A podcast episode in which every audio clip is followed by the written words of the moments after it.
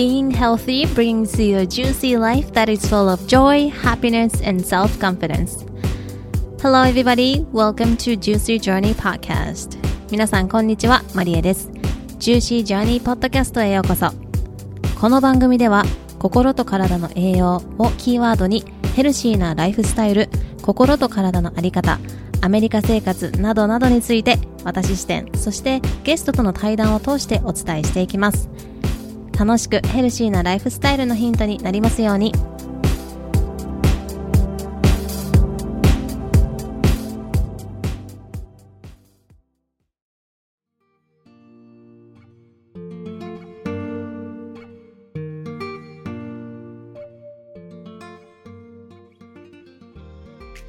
Hello, everybody. Thank you so much for listening to Juicy Journey Podcast. This is episode 17. ということで、皆さん今日もエピソード17、えー、Juicy Journey Podcast を聞いてくださって本当にありがとうございます。えー、ここ最近ですね、あの、ポッドキャストを聞き聞いて、なんかすごいこう、共感しましたとか、あの、ま、学ぶことがありましたっていうふうに教えてくださる方がすごいたくさんいらっしゃって、私も本当に嬉しいなというふうに思います。本当に聞いてくださってありがとうございます。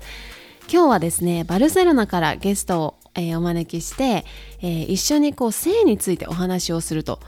はい、いう回でございます。で、え、ー、と、ゲストはですね、バルセラバルセロナより、えー、越智さぎりさんです。えーさぎりさんは、えー、セックスコーチとしてね活動をされていてあのインスタグラムとかでもねすごい活発で活発に活動されているのであのご存知の方ももしかしたら多いんじゃないかなというふうに思いますでそのいろんなこうなんだろうなやっぱり自分が例えば教育する場立場になったり親になったりとか学校の先生とかであのやっぱりこう性っていうところでちょっとうってなんか一歩引いちゃうとか何かあったりすると思うんですけどやっぱりそれってなんか自分が知らないことから来ていたりとかするんだなっていうのを、まあ、私の体験談として、えー、と今回、あの、思いました。はい。ということで、あの、今日はですね、さぎりさんに、こう、性について一緒に、あの、話に来ていただきました。で、えっ、ー、と、性の学びを伝えていきたい理由っていうところで、こう、なぜさぎりさんがセックスコーチとして活動されているか、そして性について、えー、発信されているかっていうところも、えー、詳しく教えていただいたので、ぜひぜひ皆さん最後まで聞いていただけると嬉しいなと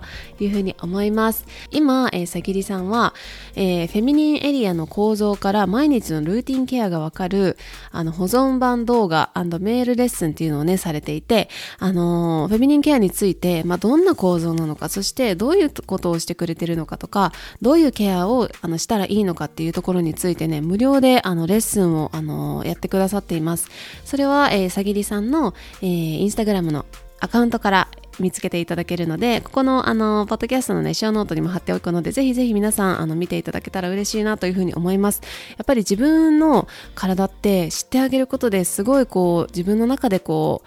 う、なんだろうな、あの心地よさが生まれたりとかなんかこう感謝が生まれたりとか自分のことを知らなかったりとかすることって多いと思うんですよね。特に体の中の構造とかってなんか知ってるようで知らないことの方がすごい多いと思うんですよ、うん、でやっぱりその性っていうところで女性にとってはやっぱりそこからあの生命を生み出したりとかできるような可能性を持っているようなあのものすごいあのエネルギーのある場所だと思うのでぜひぜひ大切にして私も大切にしていきたいなというふうに改めてさぎりさんとお話をさせていただいて思いました。で、えっ、ー、と、その、えー、フェミニンケア講座っていうのを、あ無料のやつですね、あの、受けた方限定で、ヴィーナスのためのパワーアップおしゃべり会というのを開催されるそうです。これは疑問やお悩みにお返事してくださったりとか、皆さんの経験をシェアをする場所だったりとか、ヴィーナスがつながる場所として、ズームのイベントがあるそうです。これは日本時間の4月22日金曜日の日本時間8時から4月22日金曜日日本時間8時から開催だそうです。はい、これは、えー、さっきも言ったようなあの無料の講座フェミニンケアの無料の講座を受けられた方限定ということなのでぜひまず最初はさぎりさんの、えーと、無料講座を受けていただいて質問とかなんか聞いてみたいなさぎりさんに会ってみたいなっていう方はぜひぜひ参加していただけるといいんじゃないかなというふうに思います。ということで、えー、今日はさぎりさんとお話をさせていただきました。Enjoy! はい。ということで今日は、えー、セックスコーチの越智さぎりさんに来ていただいております。さぎりさん、こんにちは。マリーちゃん、こんにちは。よろしくお願いします。よろしくお願いします。えー、ぜひ、えっ、ー、と、関根さんのことをね、知ってる方は多いかもしれないんですけれども、ぜひ自己紹介をしていただけますでしょうか。はい、えー、マリーちゃんのポッドキャストのリスナーの皆様、こんにちは。はじめまして。越智さぎりと申します。私はですね、スペインのバルセロナに住んで、この前、あの計算したら15年になっていてびっくりしたんですけど、あのスペイン・バルセロナ在住歴15年で、今はセックスコーチとして女性が性とかプレジャーっていうことにこう前向きに向き合っていくための正しい知識のシェアとかあとアカデミーなどでのそのサポートっていうのをしています。よろしくお願いします。はい、ありがとうございます。あの、今日そのさぎりさんに来ていただくということであの質問内容どうしようかなって考えてた時になんか私もなんか何を聞いたらいいんだろうっていう 風なところにこう陥ったんですよ。そうなんかこう壁にぶつかったというか。で、はい、なんかこう手が止まってあこれってなんか私自身もなんか普段あんまり考えてなかったりとかあんまりその知識がなかったりとか、うん、なんかあん。まり知らないんだなっていうのをこう改めてこのインタビューの前になんかこう気づいたことでもあってなので今日は一緒にさぎりさんにいろいろ教えていただいて学んでいけたらいいなというふうに思うのでよろしくお願いします。こちらこそよろしくお願いします。はい。で、今私も言ったように、なんか、やっぱり私たち大人、まあ、もう私も大人なんですけど、なんかいつの間にか大人になってたんですけど、あの大人がこう性に対する考え方ってなんかすごいとっても大事だと思うんですよ。なんか性にどういうふうに向き合ってるとかなんか性のことをどう捉えてるかってすごい大事だなって思ってて。まあ、それは何でかっていうと、その例えば教育現場にいたりとかあとはその親であったりとかするとその自分の考えがこう知らず知らずの間にこうキャリーオンされていっているわけじゃないですか。うん、その通り。うん、ですよね。でその私が今このあちょっとなんかちょっと壁にぶつかってるなっていうのも 私もお家で性教育とか受けたこと全くないし、あとはその学校とかでも受けたことがそんなにない。あでもね女子大行ってたんでその話はちょっと後でしようかなと思うんですけどそのそこでは結構がっつりしたんですけど、はい、なのでなんかこうぜひ今日はいろいろさぎりさんに教えていただきたいなと思うんですけれどもじゃまずは最初にえっ、ー、と、どこから行きましょうかね。なんかね、今マリーちゃんがシェアをしてくださったように、うん、大人になった私たち、大人の女性としても生活している私たちも、今までやっぱり性のことをこう、オープンに話したりとか、正しい知識をこう教えてもらえる場所とかチャンスってなかなかなかったと思うんですよね。うん、まあ時々やっぱりそのご家庭ですごく親が性に対してオープンでよく教えてくれたっていうお話を聞くこともあるんですけどやっぱりそういう方って本当にごくごく少数派。で、うん、あの小学校とか中学校でまあ記憶にあるので1回か2回で、まあ本当にもう申し訳程度の性教育だった。で、そこからはもうすごくいけないことっていうようなイメージのまま大人になって、普通にね、そういう性の体験とかもしているけれども、どこかこう罪悪感を拭えなかったり、羞恥心があったり、お友達とあの話をする時も、まあ、人によってだと思うんですけどね。実は本当はすごくここで悩んでいるっていうことを誰にも相談できないまま一人でこう悩んだりとか我慢したりしてしまうケースってすごく多いんじゃないかなって思うんですよね。うん本当ですね、うん、なんか、いけないこととか恥ずかしいことっていうのはもう本当にいつからだろうって今お話を聞いてて思ってたんですけどもう本当にめっちゃ小学校とかそういうレベルからなんじゃないかなと思ったんですよね。うん、なんか生理とか、まあ、月経どちらでもいいけれども一つにしても、うん、マリーちゃんどうですか？生理が始まって、うん、その時こう晴れやかな気持ちですごい嬉しいことだっていうふうに思った記憶がありますか？それともなんかどんな感じでしたか？もしよかったら。うん、うん、全くそんななんかイエーイみたいなの全くなくて。なんかあ来てしまったみたいなのもあったし、うん、なんかそれはなんだろう、その周りの子が、まあ、あの、オープンな子もいたんですよ。私が、はい、もっとあのまだ来てない時でもうあの経験してる子で、うん、なんかオープンな子もいたんだけれどもなんかその子たちがなんかすごい大変だよとかのを聞いたりとかしてて、うん、であとはなんかその生理を来た来てないっていうのってあんまりオープンに話してなかったんですよその中学校の時とかって。うん、うん、だからなんかみんながどうなのかとかも知らなかったし、うん、あーなんか来てしまったみたいななんか もう私その時本当に全く知識なくってもう一生うん。プールとか入れないって思ってたんですよ一生ね。もう来てしまったら。うんだからうんそんな感じでしたね私の初めての体験としては。うんなんか多分ね、所長を迎える前に何かしらの性教育は受けてるはずなんですよね。女性の体はこういうふうに変化が、女の子から女性になっていく過程で、こういう変化が起きて、生理が来ますよって話は聞いてると思うんだけれども、でもやっぱり実際に来ると結構ね、ショッキングだと思うんですよね。血が出てくるし、なんかその、私の本当に個人的なエピソードだと、なんか親にも恥ずかしくて生理という言葉も言えなくてなんかマルセイみたいな感じでごまかして ニックネームねつけて呼んでたりとか。結局ね生理用品を親に買ってもらわなきゃいけないから、うん。その時はまあ母親もまだ生理がある年代だったので家に必ず生理用品はあったんだけれどもやっぱりね女性2人になると生理用品もストックしておいてもらわないと私はすごく最初は経血量が多くて結構ナプキンが必要だったからうんっていうのもあったしあとはあの私が小学校と中学校の時って体育着がブルマーだったんですよ。ブルマーってわかるかな？わかりますよ。今のお若い方たちわかります？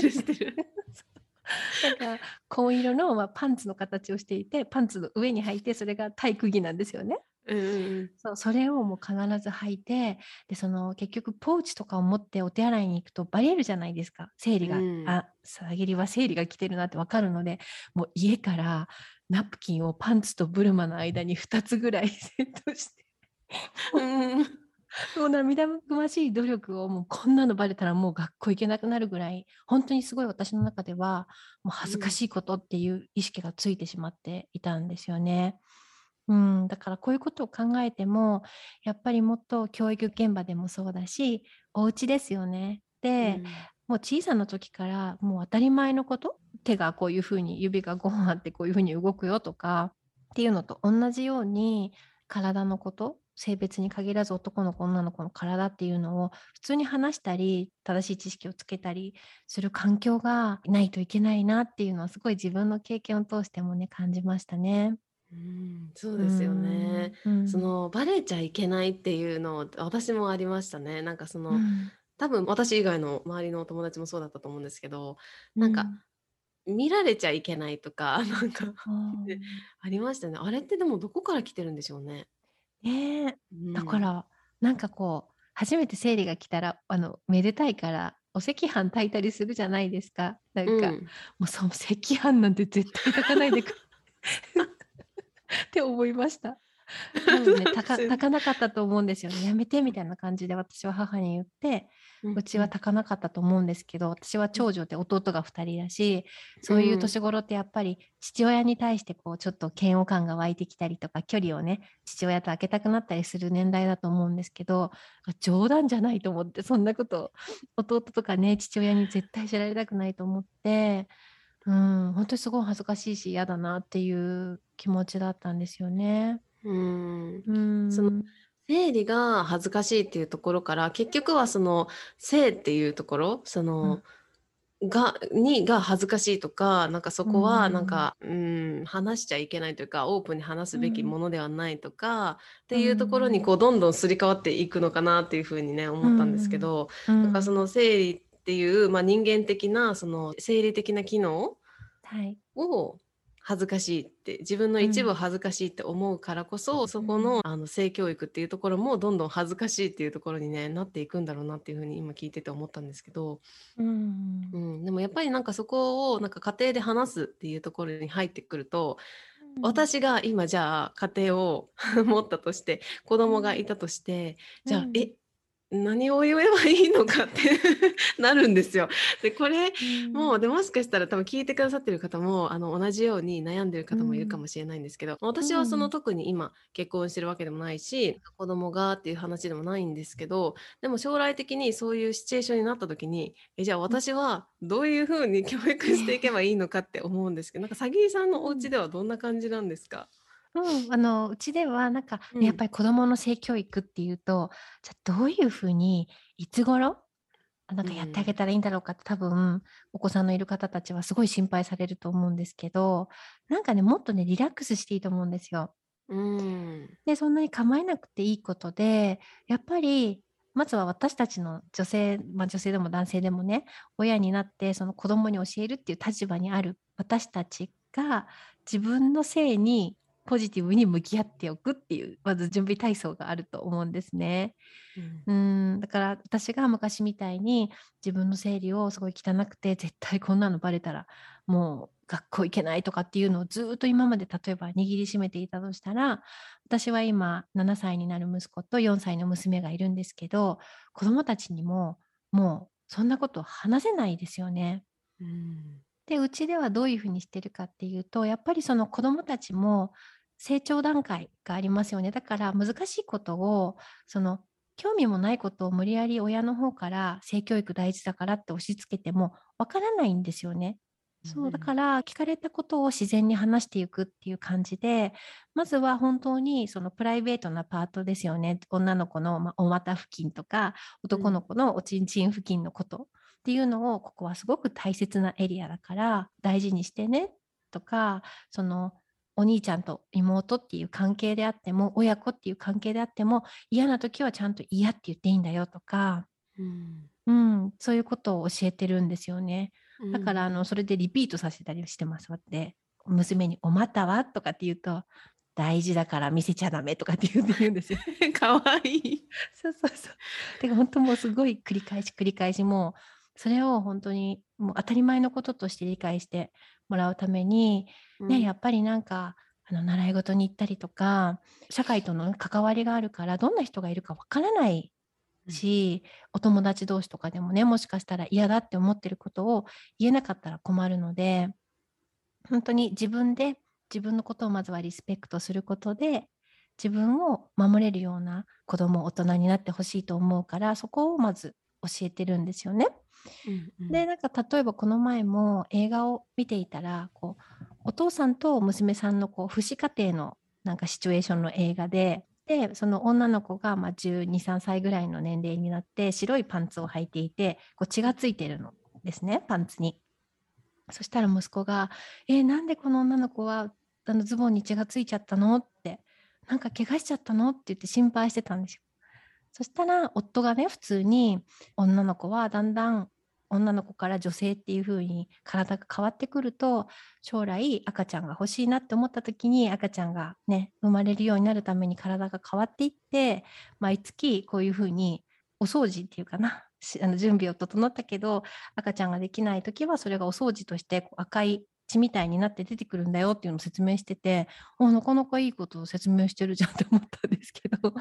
そうそう。だからすごい自然に聞かれたこと興味のあることはもうそんなこと聞かないのとか今は聞かないでとか後にしてとかっていうのはあの言わない。本当に聞かれたらその場で答えるようにしているっていうのはあるかな。なんか参考になるかわかんないんですけどね。うん。いや、うん。ありがとうございます。じゃあそのあのあ性教育っていうのではなくて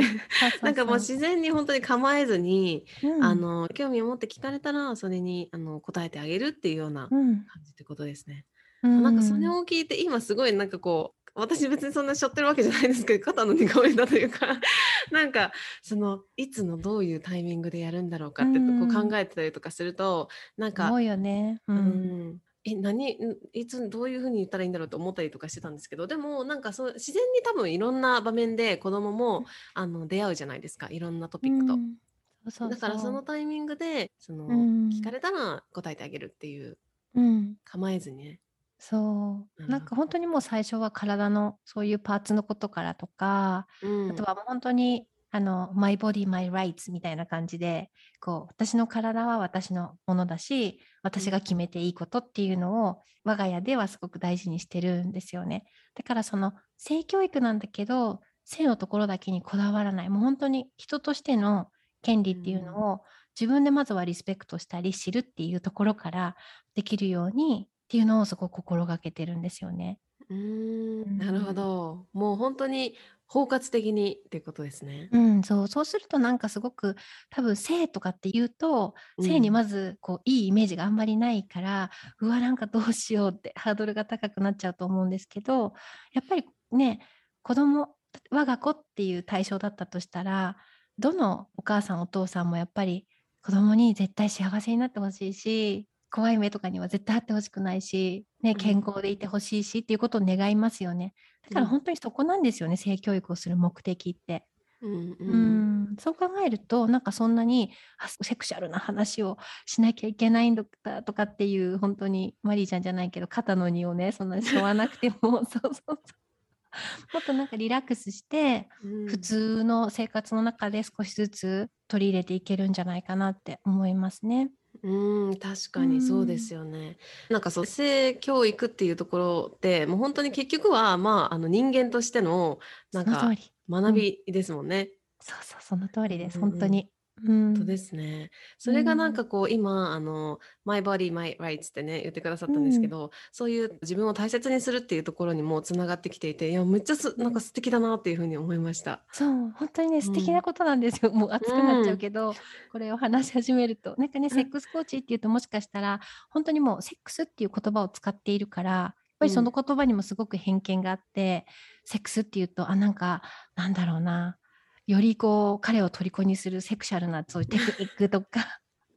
あのこういう時にはこういうことをした方がいいとかこういうことをするとオーガズムに達しやすいとかもちろんそういう話もできるんですけど、うん、でね私も一時期そういうのをちょっとやっていた時期があったんですね前のあのアカウントを1回あのインスタグラムのアカウントが消されてしまって、うん、その消される前のアカウントでは結構そういうのをリールで作ってシェアしてたりしてたんですけどなんかねやっぱりこれじゃないんだよなって思い始めて。すごいやっぱりそれってノウハウの部分で大事かもしれないけど、とっても表面的。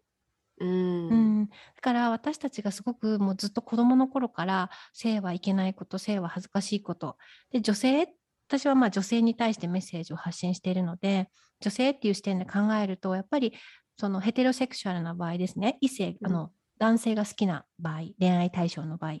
男性にすごく自分のセクシャルライフとかプレジャーをこう任せてしまううん、自分でよくわからないしなんか自分でこ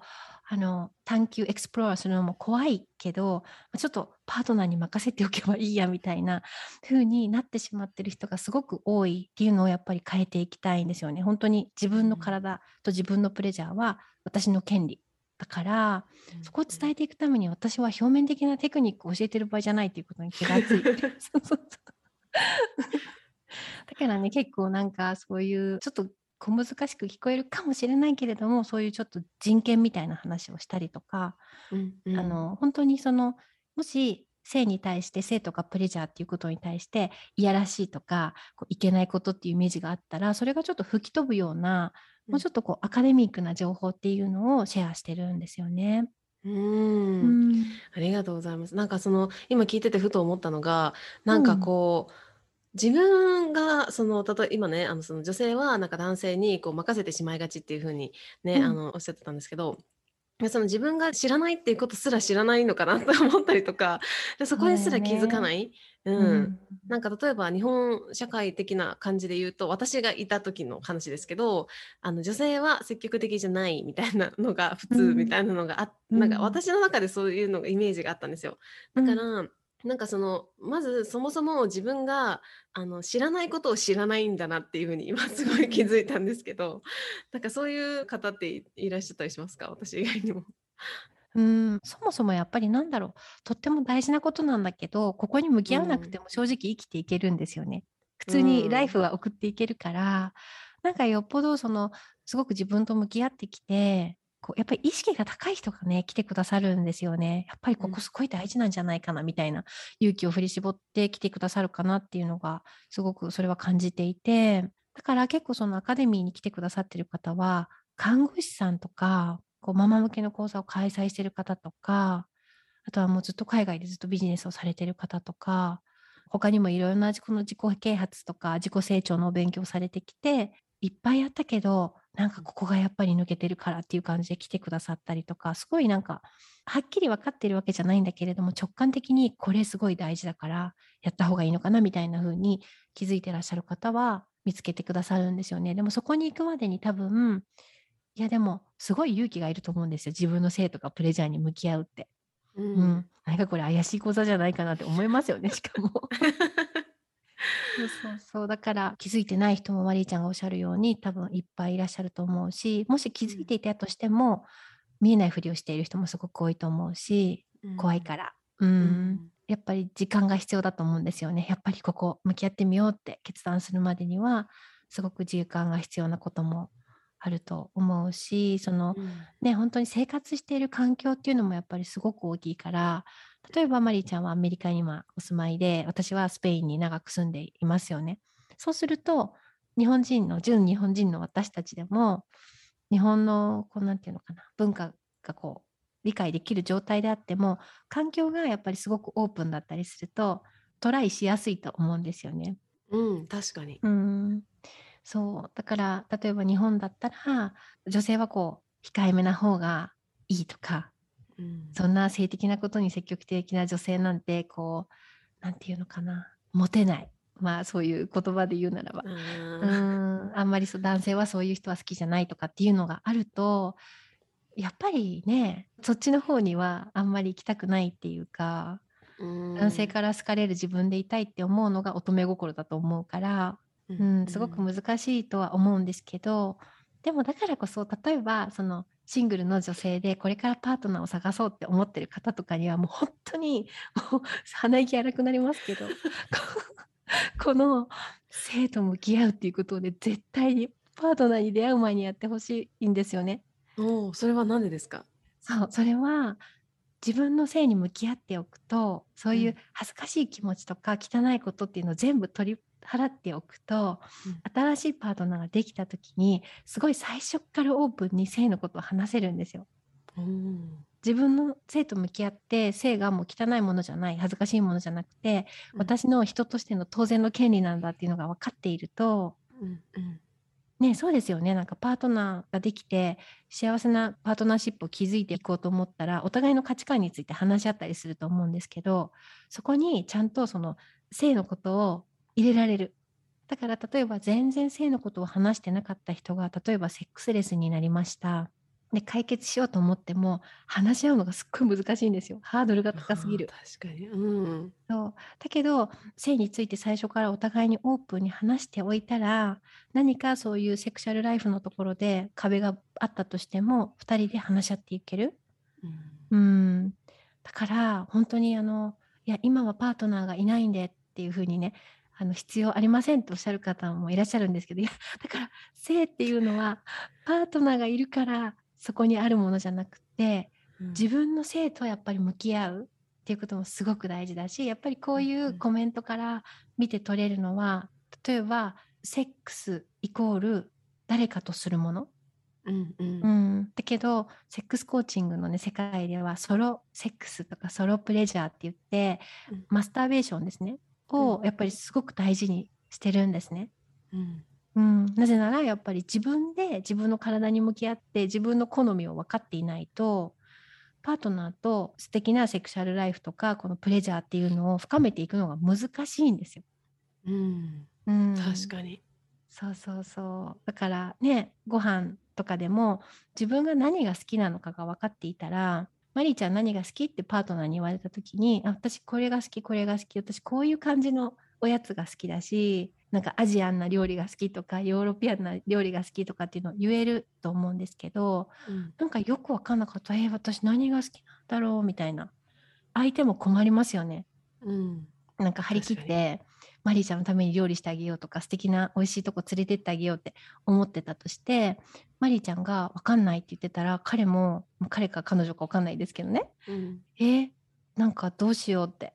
なっちゃいますよね。それとうん。本当に同じなんですよね、性もプレジャーも。うん。なるほど。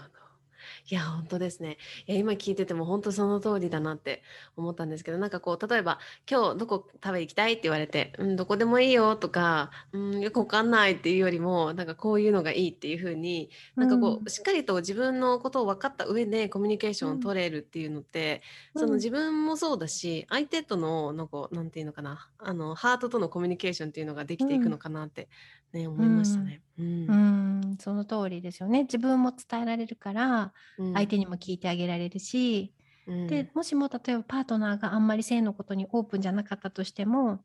私たちがオープンだったらうん。安心して話せると思うんですよね、パートナーもね。少しずつ、うん。その人に必要な時間をかけてだと思うんですけど少しずつオープンになって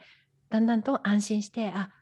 この人とだったら安心して性とかプレジャーのこと話していいんだなっていうふうになるともしその方に何かこう性のね問題が例えばですよ男性のパートナーだったとしてなんかちょっと最近 ED かもしれないってねあの勃起機能障害とか不全っていうんですけど、うん、かもしれないって思った時にやっぱり男性は男性でいろんなプレッシャーとかプライドがあるので言えないかもしれないんですよ。普段からそういう話をしてないと。でも、うん、あマリーちゃんとはいつもセクシャルなことをオープンに話してきたから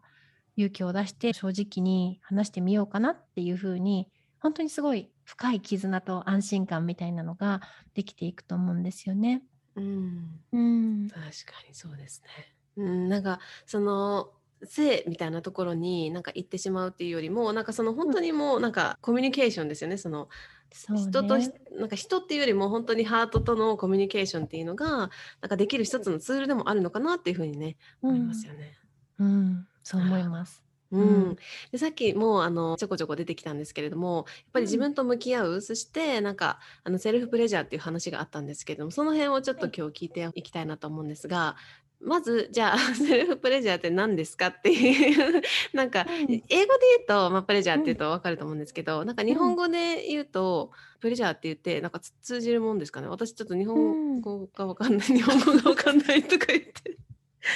通訳失格 はい、なんですけど。面白い、うん。日本語ね、なんか分からなくなる気持ちもすごい分かるんですけど、うん、あのね、確かにやっぱりセルフプレジャーって言うと、え、それ何ですか？っていう方もね、まだいらっしゃるんですけど、うん、セルフプレジャーってセルフって自分に対してっていうことですよね、自分で。うん、プレジャーって快感なので、マスターベーションのことですね。日本語だと、まあ、オナニーとか、一人エッチっていう言葉を使う人もいると思うんですけど、なんか、うん、どうですかね。あとは G 行為とか漢字で書くならば。なんじゃそりゃみたいな、うん、もう漢字の組み合わせもなんか嫌だしネガティブだし自分を慰めるとね書きますよね。いや慰めなくていいからっていう話で、でも本当に その、ね、人権っていうところで言うと私たちの権利としてその自分のセクシャルな体験がプレジャーにあふれてこう健康でこう性的な機能がちゃんとこうあの病気とかがねなくて健康ヘルシーであるっていうことだけではなくてその私たちのセクシャルライフがこう安全で喜びにあふれてこうプレジャーにあふれているものであることを追求する権利があるっていうふうに世界保健機関とかでも WHO とかでも定義されてるんですよね。うん、うん、そうでもそんなの知らないのでなんかプレジャーとかマスターベーションとかっていうとうわそんなの女性がしていいの？とかね特に女性の場合は。うん、うん、あるありますね。ねなんかわそんなの寂しい人がするものじゃないの？とかあとはパートナーがいるのにそんなことしちゃいけないんじゃないの？とかってね思った方いらっしゃると思うんですけどもどんどんしてください。どんどんしてください。うん、であのなんかセルフプレジャーっていう言葉に置き換えてあげることによって例えば一人エッチとかオナニーっていう言葉から置き換えてあげることによって私たちのこう反応ですよね。その言葉を聞いた時の反応がなんか少し違うと思うんですよね。どうでしょう。ね。うん、そうですね。なんか、うん、さっきもあったように自行為とか行為っていう自体がもうちょっと私は嫌なんですけどね、なんかそれよりもセルフプレジャーっていう方がこうなんかオープンにできるっていうようなイメージがありますね、私の中では。うん、なんかすごくこう私の中でのイメージではなんかキラキラっと何かこう嬉しい気持ちとか幸せな気持ちとかっていうのがこう弾けてるようなイメージがあってすごくポジティブに聞こえる言葉だなと思って、うん、セルフプレジャーっていうのを使ってるんですけどじゃあなんでどんどんしてくださいっていうかっていうとさっきもね少しお話ししたんですけどまあ野球とかも何でもスポーツ何でもいいんですけど野球だったら素振りだと思ってください。セルフプレジャーは素振り。うんうんね、だからどんなにやっぱりす素晴らしいプロ野球の選手とか、まあ、メジャーリーグの選手の方であってもそういう基礎的な練習ってやっぱりずっと大事にして続けてるんですよね。素振りなしにいきなりバッターボックスに立って満塁満塁かどうかわからないけどホームランを打ったりとかでまあもちろんなんかこうすごいラッキーな 場合にはあるかもしれないんですけどやっぱり練習をするからこそ自分の体の特徴がわかる自分の体の作りとか大きさとかっていうのでどこにどういうふうに足を置いて体をどういうふうな角度にして重心をこういうふうに移動させるとすごくこうバットをいい感じに振ることができるとかありますよね。何でも、ダンスでも何でもそうだと思うんですけどだからセルフプレジャーはその状態なんです。自分の体はどういうふうになっているのか、私の体はどこが心地よいと感じるのかどういう強さとかどういう速度とかどういうパターンが好きなのかっていうのをやっぱり自分で知るためにはもうそれしかないんですね。うん、で本当に100人女性がいたら100通りプレジャーの感じ方とかセルフプレジャーの仕方があっていいのでそれを自分たちで私たちが知ってパートナーに伝えてあげないともしちょっとこうパートナーの仕方がずれている場合ですね。あんまりちょっと気持ちいいと感じないぞっていうこととかやっぱりあると思うんです。経験されたこと皆さんもあると思うんですけど、うん、なんか相手を傷つけちゃいけないと思って言えなかったりとかねすると思うんですけどそういう時にも、まあ、本当に優しく愛を持ってパートナーをガイドしてあげたりとかっていうことができるし自分をだから本当に知るために自己啓発の本を読んで自分と向き合ったりするのと全く同じで自分の性とポジティブに向き合っていきたいと思ったらもうセルフプレジャーもどんどん自分を知るための大事な時間として大切に持ってほしいなっていうのがすごくあります。うん、うんうんうんそうですよね。自分の中にあるものなんだけど、その、うん、それが意外と知らなかったりとかするじゃないですか。で特になんかその性っていうところで言うとなんかあの経験したことなかったらなんか食べるとかだったらあ食べてこれが美味しいなとかってあるんですけど、うん、もう本当に記憶がない頃からやってるじゃないですか食べるって。うん、でもなんか性とかになるとあの知らないまま知らないみたいな感じになってしまうこともあるんですけどそれをなんか、あの自分で向き合ってあげて、でなんか自分ってどんなものを持っててでどんな時に気持ちいいなって感じるんだろうっていうのをこう自分で発見してあげるみたいなね。うん、その通り。うんうんうん、なるほどなるほど。じゃあそのパートナーとの、まあ、関係でなんかそのコミュニケーションが取れたりとかっていうところもあると思うんですけど他にはなんかセルフプレジャーをすることによってなんかうん、ベネフィットはいっぱいあって、そのプレジャーを感じている時の体の中で起こる変化っていうのがあって、その神経伝達物質とかホルモンとかが分泌されるんですよね。私たちの体がプレジャーを感じると。で、そこにはいろんなホルモンが関係してるんですけど、まあ、いくつかあの例を出すならば、例えばオキシトシンとか、あのオキシトシンっていうとすごく癒しの効果があるホルモンなので例えばストレスが軽減されるとかちょっとなんかブルーな気分の時にその気分がアップするとか、うんうん、あとはこうなかなかこう眠りにつけない時もこう入眠を助けてくれるとか、うん、あとはドーパミンが出たりとか、うん、ドーパミンっていうのはモチベーションとかのホルモンですね。だからそれもやっぱり気持ちを上向きにしてくれるっていうのがあったりとかあとはね、えっと、エンドルフィンっていうのがあってこれがこう痛み止めみたいな脳内モルヒネっていう役割あのふうにも呼ばれていて普通のモルヒネの何倍だったかな。なんかすごいそれよりももっとその鎮痛効果があるもの。なんですね。だから例えばこう生理の前にこう PMS とかで頭が痛いとかお腹が痛いとかっていう時にも痛みを和らげてくれたりっていう効果があって実際にその PMS ではないんだけれどもドイツの何大学だったか忘れちゃいましたけどドイツのどこかの大学で実施された研究の中ではその片頭痛持ちの方たちを対象にしてセルフプレジャーをしてもらって計測をしたらやっぱりセルフプレジャーの後に頭痛が軽減されたっていうデータがあったりとか、だからね本当にその クレイジーなセックスコーチの私が勝手にこうインベントして言ってるわけじゃなくてちゃんとねそういう科学的な証拠があるんですね。うん、うん、すごくヘルシーな行為なんです。本当にすごい自然だし、健康的なことだし、実際にそういうあのホルモンが分泌されてとかっていうポジティブな効果もあるし、あとはまあそのね、さっきお話しした自分を知るっていうところから、すごくね、多いお悩みの中に、こう、セルフプレジャーとかセックスをしてもオーガズムですよね、そのプレジャーのピークに達することができない足しにくいとか足したことがないっていうお悩みがすごく多いんですけど、うん、それもやっぱり自分と向き合っていくことで、うん、安心するんですよね。自分に対して自信がついてくる。素振りをして練習をして自分の特徴をつかんでいくと自信がつきますよね。うん。うん、そうすると自分のこのツボが分かってくるからオーガズムにもその達しやすくなる。うん、うんっていうメリットがあるしあとはその自分の性に対してこう安心感を持ってポジティブに付き合えるようになるので本当にそのなんだろうセルフラブっていうところで自分に対する愛情っていうのがすごく湧いてくる。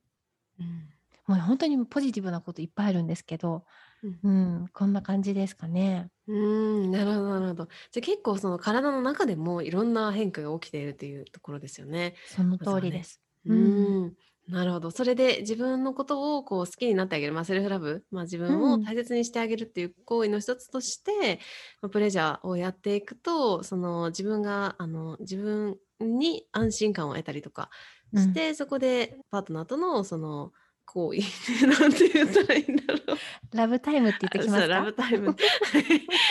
も、えっとその時になんかそのもっとなんか解放できるというか、自分を解放して、うん、自分がそそのの通り。うね、ん。あの素振りをしているから、なんかどういう時うん。にあの自分がこう気持ちよく感じるかっていうところを、ま、うもちろんコミュん。ニケーションもできるし、ガイドもできるしっていうところってことですよね。う。ん、その通りです。うん。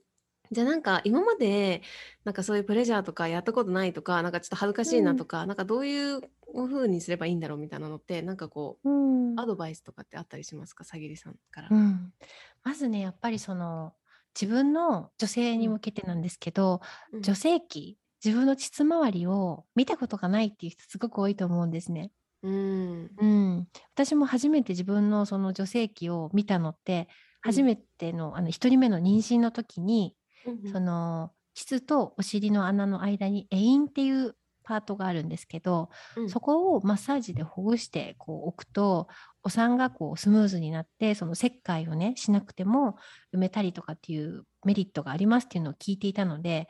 マッサージ、会陰マッサージっていうのがあって、外側もなんですけど、膣の中に指を入れてマッサージをするっていうのがあって、うん。それをね、やってみようと思ったんです。でも、最初は全然わからないから、鏡をほんとに床に M 字開脚をして座って、鏡を前に置いて、ほんとに自分の女性器をこう、しっかり見ながらやるっていうのをやった経験があって、そのその時が初めてで、ま、衝撃的だったんですよね、自分の中で。うん。だけど、考えたら、おかしなことなんですよね、これも。なん確かか生まに。れた時からそこにあるのに確かに。ね、手手とかを恥ずかしいから隠して見ないとかって言ったらすごい変だとう思うんだんうん。けれども、そう、そこにあって、排泄もしているし、生理がある女性だったら毎月そこから経血が出てきて、ね、すごい神聖なこうプロセスですよね、月経とかも。うんなのうん。に、なんかもう、お手入れも適当だし、愛のある眼差しも向けてあげないし、ねぎらいの言葉もかけてあげないって、私すごいかわいそうだと気づいたんですよね、自分がやってみた時に。うん。うん。だからもしかしたら最初から鏡で見るのは怖いかもしれないので、見れる人はぜひ見ていただいて、どういう作りになっているのかを見て欲しいと思うんですよね。うん。で、うん。なんでかっていうとやっぱり自分のこのデフォルトの状態っていうのかな。あの、普段はこういう形でとか、例えば妊娠するとそこがまたちょっと形が変わったり、色が変わったりとかっていうのがあったりとか、あとは何か例えば、あの、異常がある時もすぐ気づいてあげられる。うー。うんん。ね、なんか自分の手の形がこうで、あれ、なんかここにポコって出てるけどどうしちゃったんだろうって、普段の手の形を知ってるから気づけることだと思うんですよね。うん。うん。それと同じで、そうだからやっぱり自分のフェミニンエリアが膣周りがどうなっているのかっていうのを見てあげるっていうのはすごく大事なんですけど、やっぱりちょっとそれも、まだちょっと怖いから、あの、ハードルが高いなって思われた方は、もう下着の上からでいいので、あの、ジーンズの上からとかだとちょっと遠すぎると思うんですけど、うん。あの、下着の上から手を当てて、手のぬくもりをこうフェミニンエリア全体でこう感じてみる。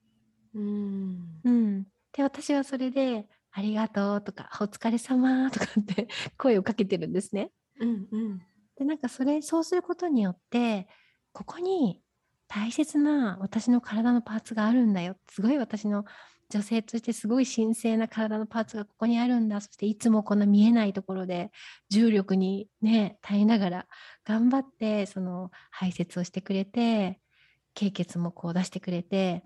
でもしかしたらこうプレジャーを感じさせてくれる場所でもありますよね。ううん。ん。こんなに大切な素敵な場所があるのに、全然ねぎらいの言葉もかけなくてごめんなさいみたいな意味をね、ちょっと込めて、いつもありがとうみたいなあの言葉に出してもいいし、心の中で思うだけでもいいし手のぬくもりを感じるっていうことでそこに意識が集中するからあここに私のフェミニンエリアがあるんだっていうのをまずそういうコネクションをちょっと作ってあげるっていうか、うん、ぜひそういうまあ本当に簡単なアクティビティなんですけど、やっていただけたらねなんか大きな変化があると思います。うん、うんありがとうございます。本当にそうですよね。なんかこう生命を生み出すことができるぐらいのすごいパワフルなものを私たちはここに持ってるのに、それをこう見たことがないとか、ね、なんかあるのは知ってるけど、まあちょっと別にそんな興味ないですみたいな感じ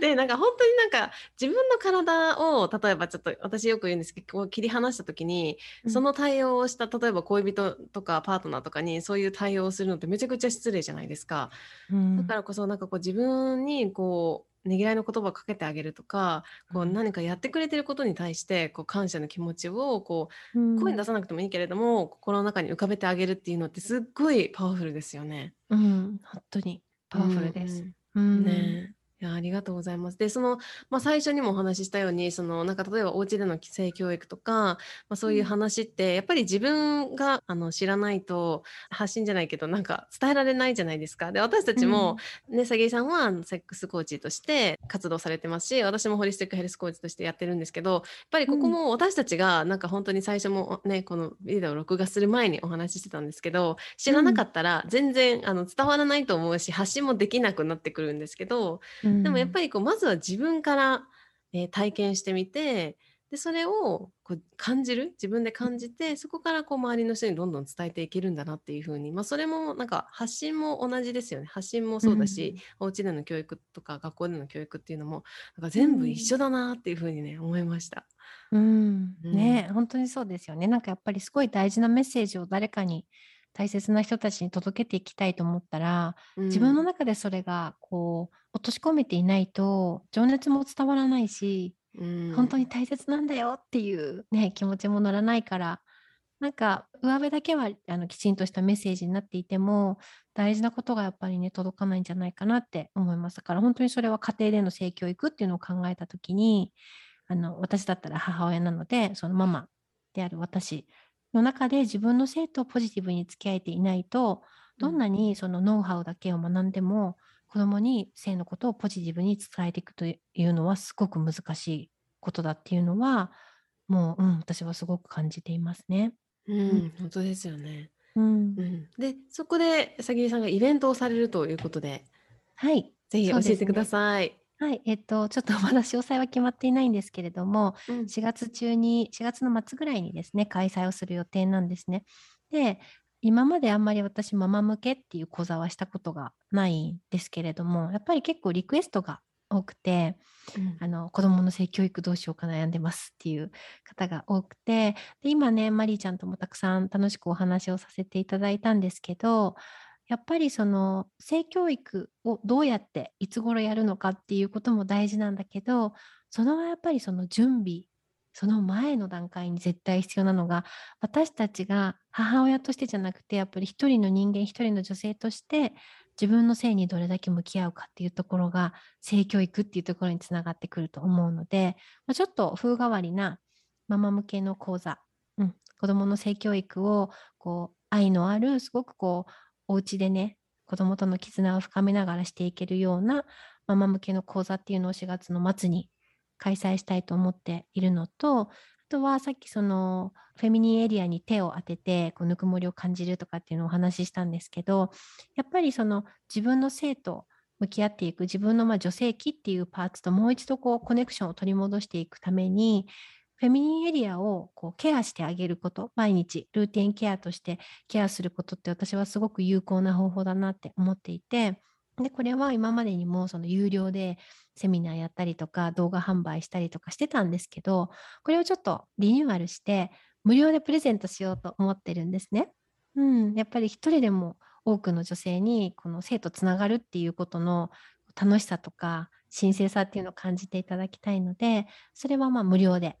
やる予定なので、もう少々お待ちください。はい、楽しみにしてます。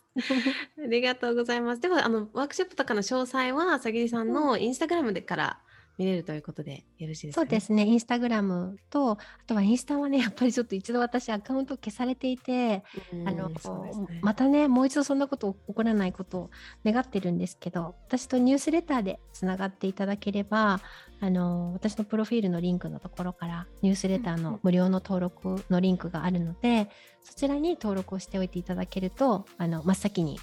最新情報が届くようになっていますので、もしよろしければね、そちらにご登録いただいて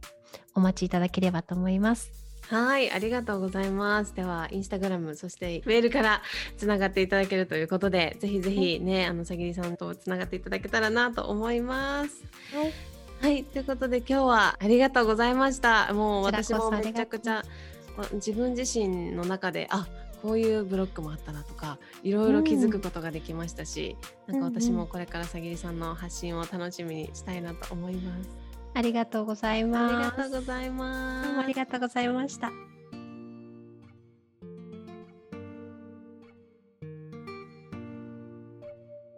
皆さん今日も、えー、ポッドキャスト聞いてくださって本当にありがとうございます、えー、エピソードはいかがでしたでしょうか？ぜひこのエピソードが良かったなって思ってくださった方はインスタグラムでシェアをしていただいたりとかあとは、えー、番組のレビューを書いていただけるととっても嬉しいなと思いますではでは次回のエピソードでお会いしましょう Thank you so much for listening and I hope you are having a juicy day. Bye!